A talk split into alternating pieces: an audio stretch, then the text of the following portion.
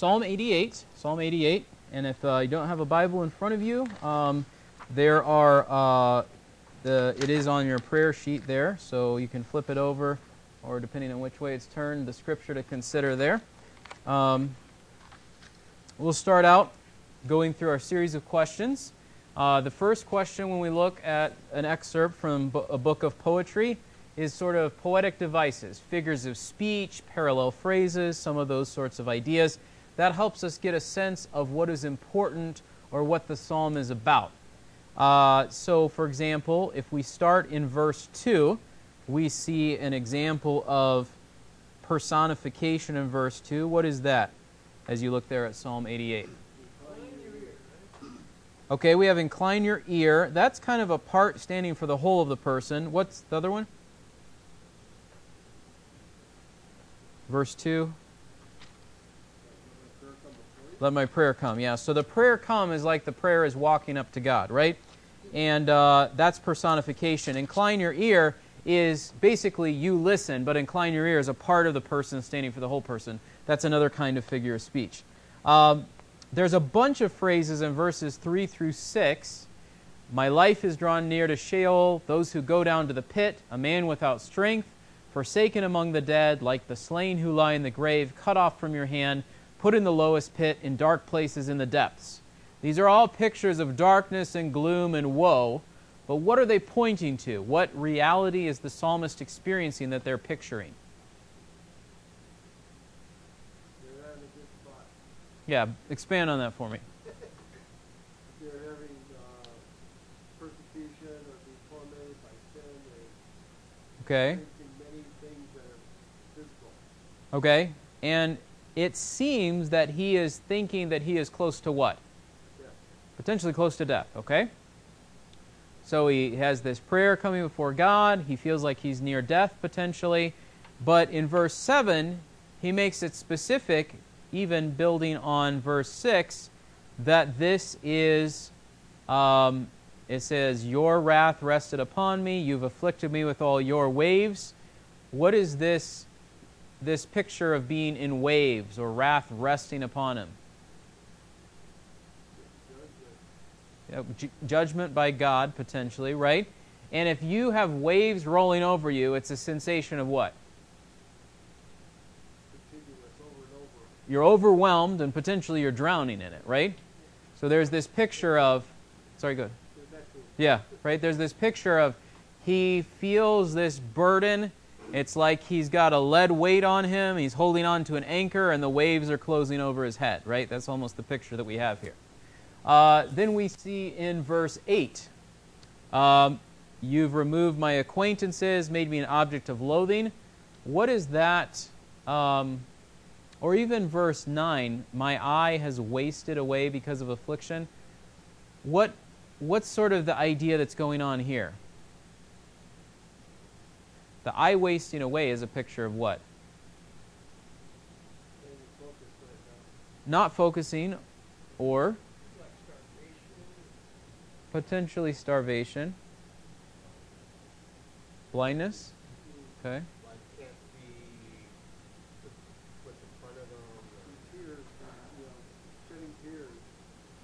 Okay, yeah. So I think the tears are obscuring his eyes, or he's gotten to the point where he's cried all that he can cry and he's got nothing left. Potentially both at different points, right?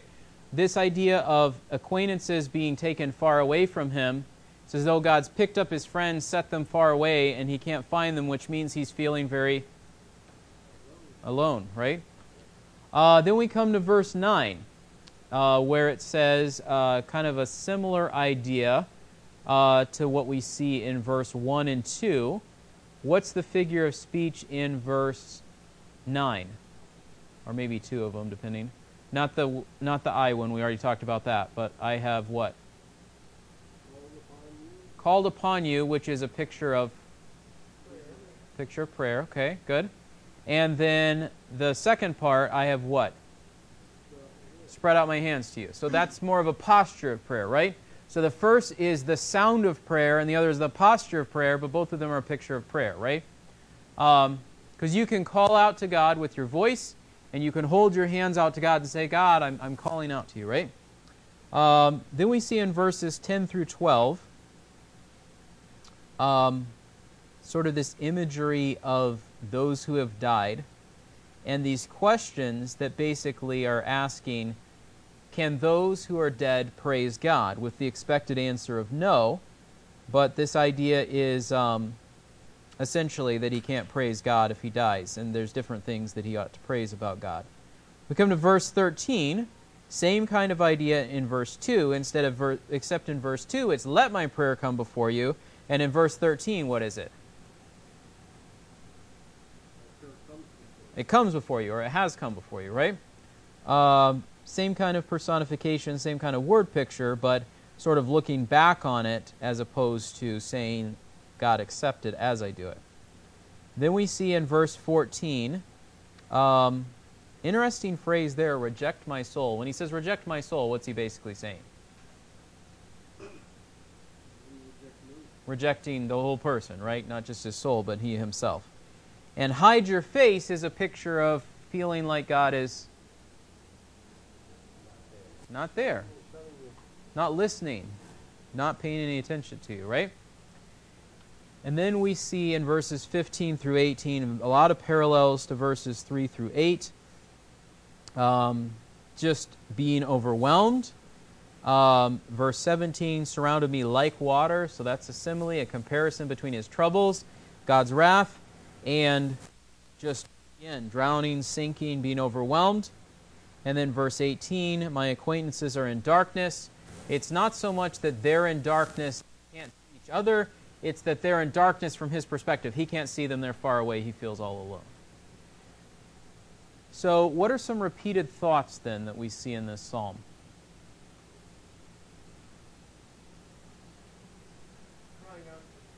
Okay, so we see that in verses 1 and 2, and then again in 9, and then again in 13. So the crying out to God in prayer. Okay? Feeling like God's forsaken him, especially verse 14 very clearly, but kind of that sense all throughout it. Okay? What about there's something about trouble? What's what's his attitude about trouble or sense of it? Okay.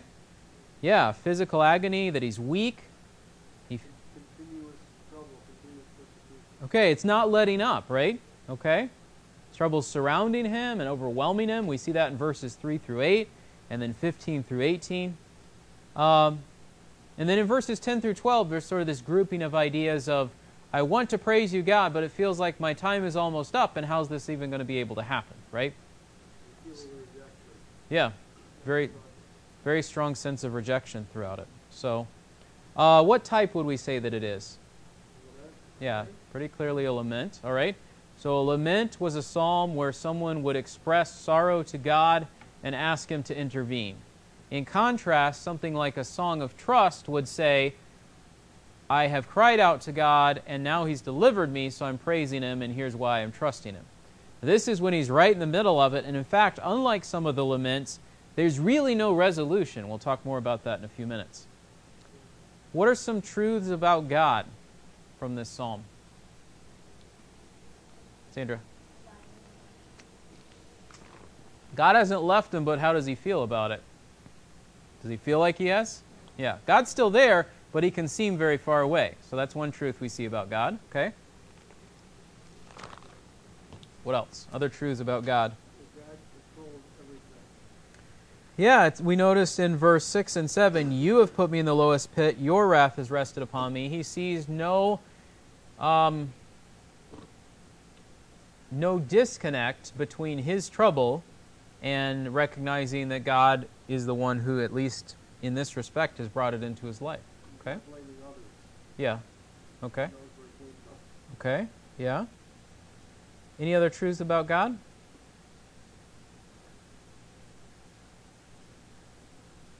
That are clear from this psalm. There's a lot of truths about God in the book of Psalms, but just specifically from this one.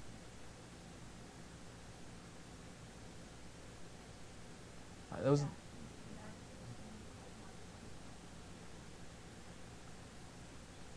we know that's true from other places. This one doesn't necessarily seem. There's no answer from God here, right? No, but he, he knows that God hears his prayer. Yeah? You're saying that because. There's two places. In the morning, my prayer comes before you. Okay. Verse uh, believes that 13. God is available.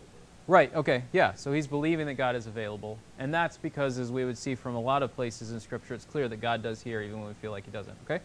Yeah, I'm not disagreeing with you, Paul. I just wanted to see where you're coming from. It seems like he's feeling the wrath of God or the or he has fear of God because there's a lot going on in here that you know, he's done something that is deserving of God's wrath or not it's not wrath but punishment or something like it. It seems like he's really talking a lot about that. He's not blaming God for his problems. We understand his problems are being the wrath of God. Something being disciplined by God or, or chastised or something. He's not really repentance because he's not repenting of anything. He's acknowledging hardship. Yeah. There's a little bit of a. This is not me trying to play tricks on you guys. This is just looking ahead to Psalm 89. I think that there's a reason these are back to back. And in Psalm 89, which we will hopefully get to next week, the context seems to be God's wrath because of Israel's sin and someone basically interceding on behalf of the Israelites. And so, in that context, I think that's why we don't see personal repentance, because he recognizes it's not his sin per se, but there is this earnest plea for God to intervene, because he recognizes if God's wrath isn't turned away, they're all in trouble, whether or not they're the ones specifically doing the sinning.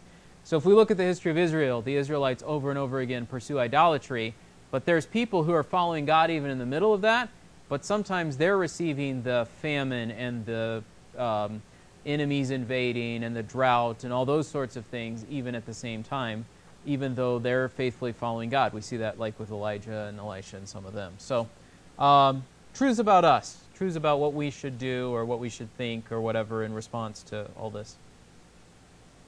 What do we see? Sandra you yeah. Don't stop praying even when it seems like god's not listening right? Okay. It's probably the big one. What else Okay. Yeah.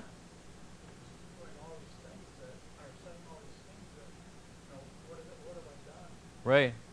Yeah.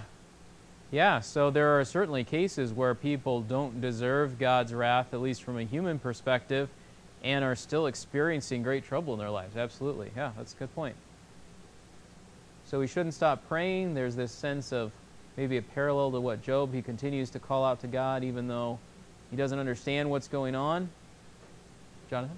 So there's like an underlying theme of him struggling with trusting God. Yeah, I think there is. At least in verse 14, we have this, this very clear Why do you reject my soul? Do you hide your face from me, right? Yeah.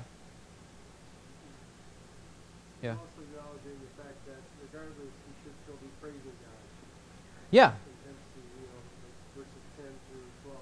sure. Yeah. Yep. Good. Yeah, Sandra.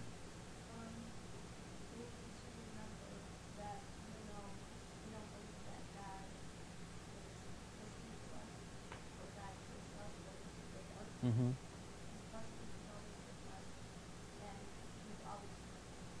Okay. Yeah, definitely true. All right, so what I'm going to do now is kind of tie these together in a, in a brief message for you. So, um, the title that I put there is When Will I Hear From You, God? We could also put what we talked about a moment ago keep praying when it seems God isn't listening. Uh, one would be sort of a thing that He's asking, another would be the action and response to it. Uh, I read a book maybe two months ago and the title of the book was Brass Heavens What to Do When God Doesn't Answer Prayer. And um, certainly that's a picture more than it is an exact quote. Um, the idea of it was if the Israelites went back to idolatry, God was going to basically make the sky like nothing could get through, right? The idea of brass heavens, right? But as a picture for how we feel when we pray and it seems like God doesn't answer, it's a very apt picture. And so in that book, it talked about a variety of reasons of why we might feel like God isn't answering our prayers or why God might genuinely not be answering our prayers. Uh, he talked about things like pride, if we come to God in pride and demanding that God do certain things, uh, if we come to God with um, lustful ambition, saying, God, give me this thing so I can turn right around and please myself with whatever it is relationship status, power, money, whatever God's not going to give it to you, right? Um, there could be an issue of some kind of general unconfessed sin. There's something that you know that you're doing that's wrong, and you don't want to admit that to God and deal with it with Him or with someone else. And in that scenario, there is a real sense in which God is not obligated to answer our prayers favorably when we refuse and stubbornly persist in sin. Um, I'm trying to think of some of the other um, other ones that it gave. I think those were some of the main ones. Uh, in this psalm, however, despite the fact that there's this description of God's wrath in verse 7, there's no specific statement of, I have sinned, and therefore that's why God's wrath has come upon me. So, is it that he's looking at it the way that some of Job's friends looked at it, which is if trouble comes into your life, you must have done something wrong? Or is it, as I'm suggesting, looking at Psalm 89, which is also listed as a maskil of Heman, uh, uh, uh, uh one of the Ezrahites, right?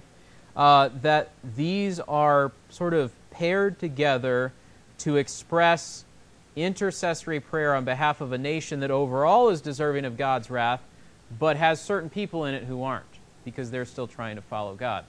Um, and in connection with that, um, we should think about the reasons that we might experience trouble in our lives today. We can experience trouble in our lives today because we have personally sinned, and God is using trouble to discipline us and arrest our attention. We can experience trouble because someone near us sinned, and there's often a spillover effect of of judgment on the people around us. For example, um, let's say somebody goes out and robs a bank and gets arrested. His family didn't do anything wrong, but there's going to be consequences for them when dad's not home and mom has to take care of them and all these other sorts of things, right? So there's sin affects people around you, not just you. And sometimes it's just a consequence of living in a sinful world.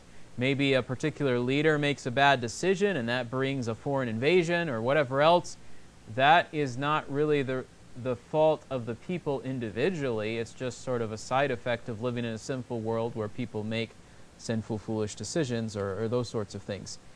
In this case, it seems to be either uh, the living in a sinful world or the people around are sinning, and so some of that is having an effect on the life of this individual.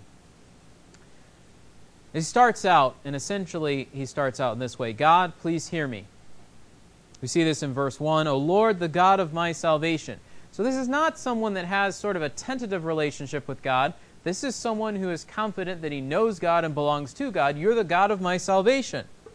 This is not a new thing that he just started doing in this instant. I have cried out by day and in the night before you. So this is not suddenly someday he's never prayed in his whole life and he says, I'm going to start praying. But this is something that he's been doing and he's also pleading with God. He's saying, Let my prayer come before you, incline your ear to my cry. So there's an expectation that God's going to listen to him. And he lists off a variety of reasons why he wants God to listen. The first is because his life is full of trouble, and he feels like sufficient trouble. Verse 3 My soul has had enough troubles, and my life has drawn near to Sheol. In other words, it's piled on and it's piled on and it's piled on, and I don't know if there's too much more that can come into my life before I'm at the brink of death, right?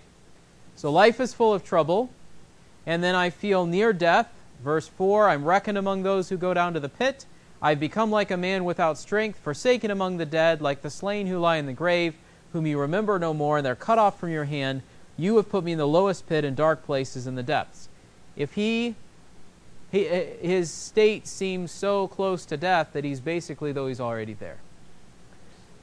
Then there's this sense that God's wrath is heavy upon him. Your wrath has rested upon me. It's pushed me down. It's weighty upon me. And you've afflicted me with all your waves. These waves of trouble are washing over him, right? In the book of Isaiah, which we've been looking at on Sundays, there's these pictures of God's wrath using foreign armies like a wave just sweeping in like a tsunami and wiping things out, right? That's sort of the picture here. God's wave is coming and overwhelming him, and he has nothing to resist it with. There's a pause, this word Selah, at the end of verse 7. And then verse 8 and 9, some would say that those go with the next three verses 10, 11, and 12. I feel like they go well with what he's already saying here, so we're going to take them with those. And here's two more reasons that he gives for why he wants God to hear him. Because I'm alone. You've removed my acquaintances far from me. You've made me an object of loathing to them. I, shut, I am shut up and cannot go out. I would turn to my friends, but my friends have left me because they look and they say, How can this person have so much trouble and still belong to God and still have his life right with God? Right? That's basically what Job's friends say. Hey, you got to have done something really, really, really bad, or God would not send you this much difficulty. And there is a sense in which we should always ask ourselves that question when trouble comes into our lives. If I am experiencing great difficulty, is it because I have sinned in some great way? We should always ask ourselves that question because we're sinners being transformed from that sin, and so we need to be, allow that as a possibility. But we should also equally and emphatically recognize we may be following God like Job, like those that Peter describes, and, and have trouble come into our lives simply because we're following God, because we live in a broken world, or all of these sorts of things. And when we experience that, there are going to come points at which people around us are still not just going to be able to accept that and say, yes, this person is following God, but all this trouble has come in. Got to be hiding something really bad. Right? Whatever the exact things were that they were thinking, their precise responses, he's alone. And yet, his final reason for why God should hear him is because I belong to you, God. Verse 9 I have called upon you every day, O Lord. I have spread out my hands to you. Again, this is not something he just started doing that morning. I'm going to pray and see if it helps. It's my last attempt. He's been doing it day after day after day, day and night, all day long. He's been praying and crying out to God, and he's saying, God, I belong to you. Why don't you answer me? So, first thing that we see here is God, please hear me, verses 1 through 9. Second thing we see here is God, I want to praise you, verses 10 through 12. But it's this, this series of questions. Will you perform wonders for the dead? Will the departed spirits rise and praise you? God, you usually don't show miracles to the dead. It's not the dead who got to see the parting of the Red Sea, right? It's the living, the people of Israel who are still there. Joseph didn't see it. They were carrying his bones with him, but Joseph wasn't the one who was there experiencing the going through the Red Sea. It was all of Joseph's descendants. Um, he says in the second phrase of verse 10 Will the departed spirits rise and praise you? There's a handful of cases where this takes place. Book of Ezekiel, people who raised from the dead after Jesus' resurrection. Um, the, uh, the guy who falls into Elisha's tomb and comes up alive during that battle. There's a handful of examples where this does happen throughout the Bible, right? But very few. As a general rule, once you're gone, your window for praising God is shut, right? So, God, I want to praise you, but I recognize you don't usually show miracles to the dead or have them raised to praise you. However, verse 11, there's things about you that need to be proclaimed. I can't do it if I'm dead. Will your loving kindness be declared in the grave? Your faithfulness in Abaddon, another word for death all those things. Will your wonders be made known in the darkness and your righteousness in the land of forgetfulness? God, people need to know that you have loving kindness, that you have faithfulness, that you have wonders, that you have righteousness. And if I die, it's not going to be me proclaiming those things. So, God, I want to praise you. I can't do it if I'm dead. This builds on this idea of when are you going to hear me and when are you going to deliver me and help me? And then the last part of it here is God, why so long to answer? Verse 13 But I, O Lord, have cried out to you for help, and in the morning my prayer comes before you. Again, I've prayed, and I've prayed, and I've prayed, and I've prayed, and I've prayed. I keep calling out, but you don't answer. Verse 14 So, so what does this mean, God? Oh Lord, why do you reject my soul? Why do you hide your face from me?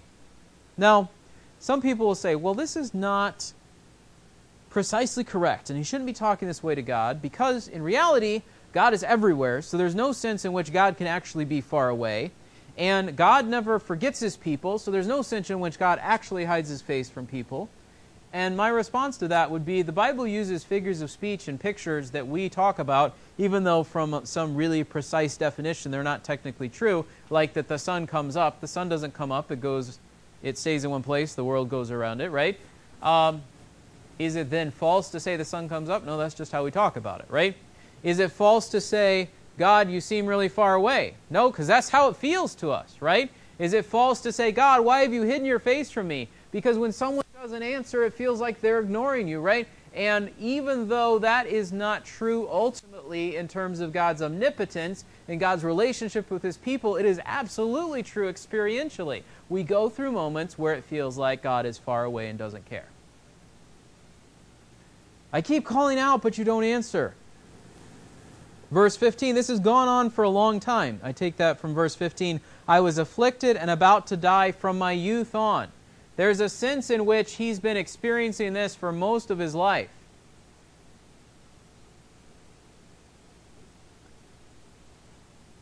Then again, this idea, your wrath seems heavy on me and I'm overwhelmed. I suffer your terrors, I'm overcome. Your burning anger has passed over me. Your terrors have destroyed me. They've surrounded me like water all day long. They've encompassed me altogether.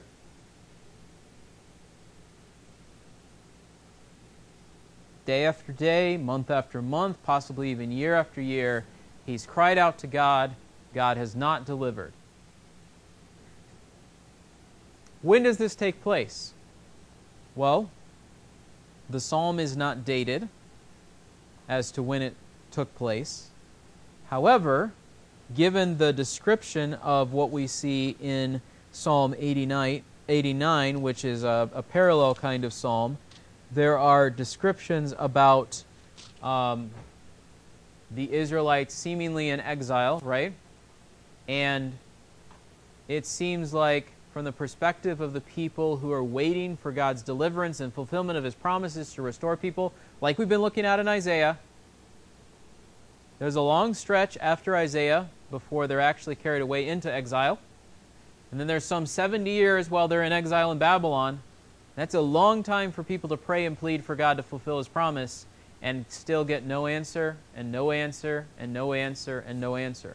Now, there were also places where there were years and years where they were under oppression by enemies because there were not, maybe only a handful of people were crying out for deliverance until more of the people cried out for deliverance, like in the book of Judges, God doesn't deliver them. I think this is probably looking, though, toward the exile. So, essentially, you have a lifetime 70 years praying, praying, praying, no answer for deliverance. In our modern society, where we both want everything instantly and assume that everything has a happy ending, the prospect of praying your entire life and God never answering that prayer is daunting, and we're like, I want nothing to do with that. And yet, if they are the things that God has said to pray for, if they are the, for the fulfillment of the promises that God has made, it is worth praying those things even if you never hear that answered.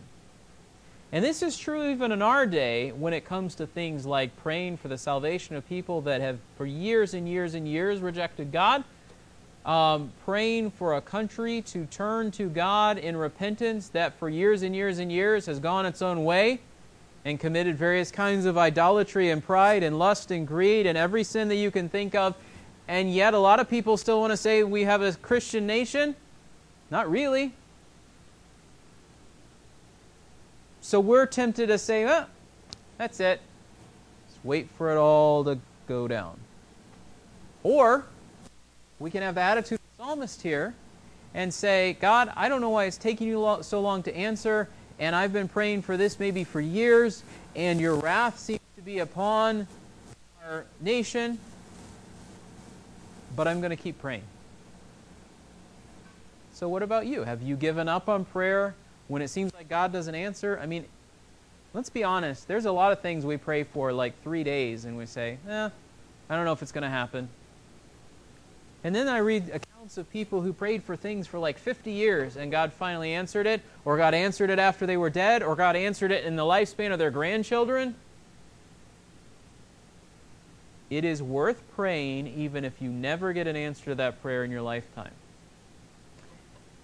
As long as it's for something that God actually wants you to pray for, right? Like we talked about at the beginning, there are all sorts of reasons that we can pray for things that are wrong. To make ourselves happy, to advance our pride, our reputation, so that we can have a more convenient way to sin. You know, those are all terrible reasons to pray, and we shouldn't pray with those motivations or with those goals.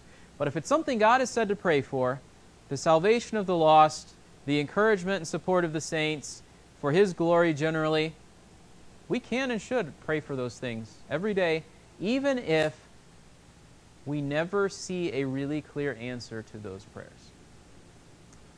And so I think this psalm teaches us to keep praying when it seems God isn't listening. Because God is a God who keeps his promises. Because God is ultimately the only one who can fix the situation. He clearly acknowledges in verse 6, 7, and 18 that God is the one who has made him alone and poured out his wrath and made life hard for him. And we're going to see that in uh, Isaiah 42 through 44 when we look at it on Sunday. It is very clear the reason that the people experience difficulty is because they've gone their own way. And so this psalmist either has personally sinned or the people around him have sinned to the extent that God's wrath has come. And so if God's wrath is the reason for the difficulty, pleading for God to remove his wrath is the only way it's going to get fixed. So he acknowledges God is the one who's in control of the situation, that God deserves to be praised and he wants to keep doing it, that God certainly has the power to work miracles. We shouldn't stop praying. We certainly cannot handle life on our own. And we ought to appeal to God on the basis of our relationship with Him and our desire to see Him have honor and praise. And so, to sum up even one more time, keep praying